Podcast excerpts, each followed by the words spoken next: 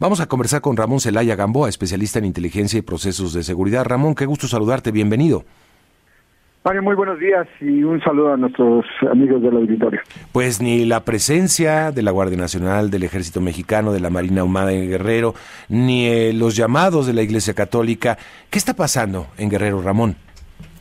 Mira, Mario, estamos viendo una fuerte descomposición en materia de seguridad pública en el estado de Guerrero, donde estos espacios de mediación que ha intentado hacer la Iglesia Católica, algunos grupos sociales incluso, no han funcionado y no han funcionado porque precisamente se ha visto la ausencia del Estado en materia de seguridad, aplicando políticas de seguridad efectivas, que no es otra cosa más que unas tareas de inteligencia dirigidas a la desmantelación de estos grupos.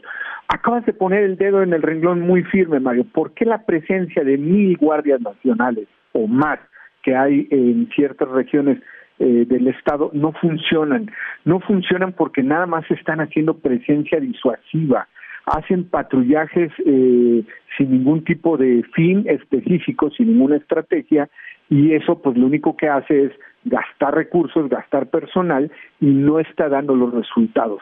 Esta crisis que estamos viendo es la agudización de la falta del combate a las organizaciones criminales que son varias. Desgraciadamente Guerrero no tiene una, no tienen dos, no tienen tres, tienen en promedio más de 50 organizaciones criminales. Sin embargo, las únicas que valen la pena mencionar, Mario, son eh, la familia michoacana que opera en la región de la Tierra Caliente y en algunas regiones de Acapulco, los tlacos que operan en la sierra, específicamente en Tlacotepec y toda la parte de la, de la Sierra Madre del Sur, y con influencia en Chilpancingo por su cercanía y por ser la capital del estado, y los ardillos que operan en la zona centro Chilpancingo y hacia municipios que conectan con la montaña como son Mochitlán, Chultenango, y donde tienen una fuerte presencia. Entonces, no es otra cosa más que la falta de, de, atención por parte del gobierno federal tratarse de delincuencia organizada que ha permitido que crezca estos niveles de los grupos. Oye, ¿qué, ¿qué, ha pasado? Porque ha habido una reconfiguración de grupos que antes no, no escuchábamos.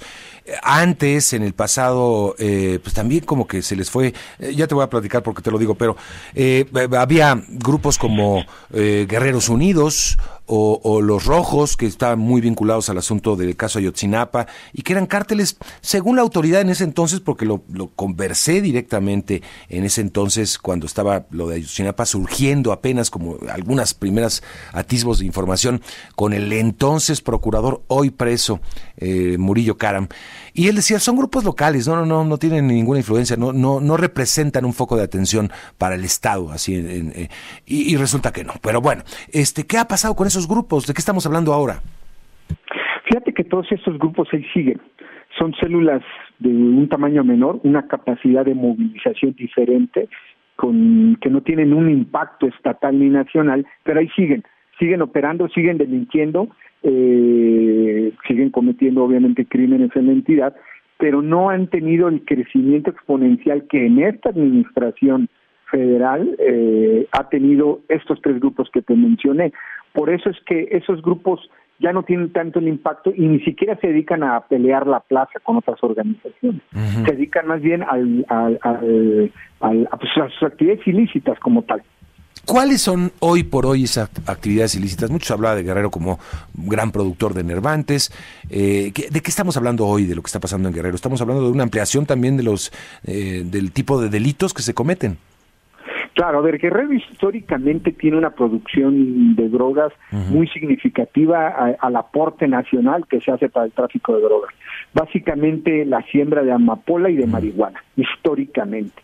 Eh, se han reportado ocasionalmente unos aseguramientos de plantíos de cocaína, pero por las condiciones eh, climatológicas no, no han sido como favorables ni exitosos esos experimentos. Sin embargo, marihuana y eh, perdón, marihuana y, amapola es lo que históricamente se ha producido, se sigue produciendo. Entonces Guerrero es un estado productor de, drogas. También se ha vuelto un punto de tráfico porque por toda la, costa de Guerrero, especialmente la costa chica y la costa grande, eh, llegan embarcaciones eh, con cocaína procedente de Sudamérica sirve para el trasiego de drogas, para abastecer, abastecer de combustible a las embarcaciones y posteriormente traficar. Pero hay algo más importante, guerreros, las organizaciones criminales en guerreros han diversificado, ya no es el tráfico de drogas nada más, se dedican a la extorsión de los hoteles, de los restauranteros, de productores.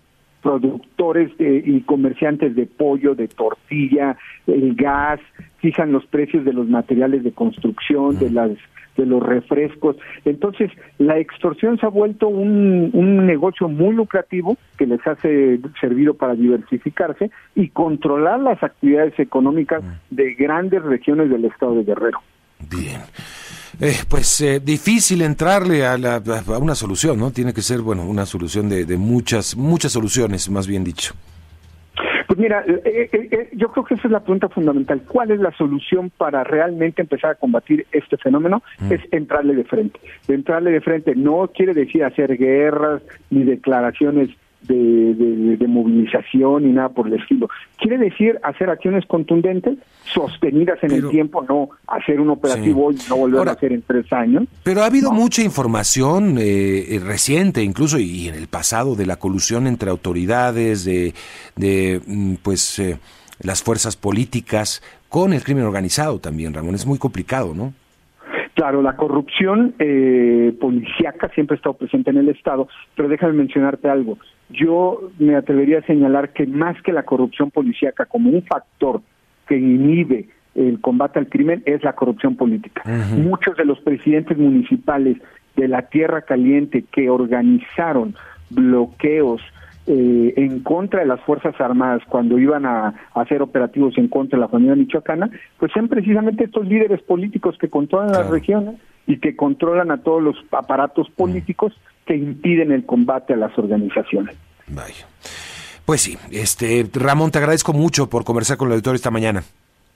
No, al contrario, muchas gracias, Mario. Como siempre, es un gusto. Un Igualmente, Ramón Celaya Gamboa, especialista en inteligencia y procesos de seguridad.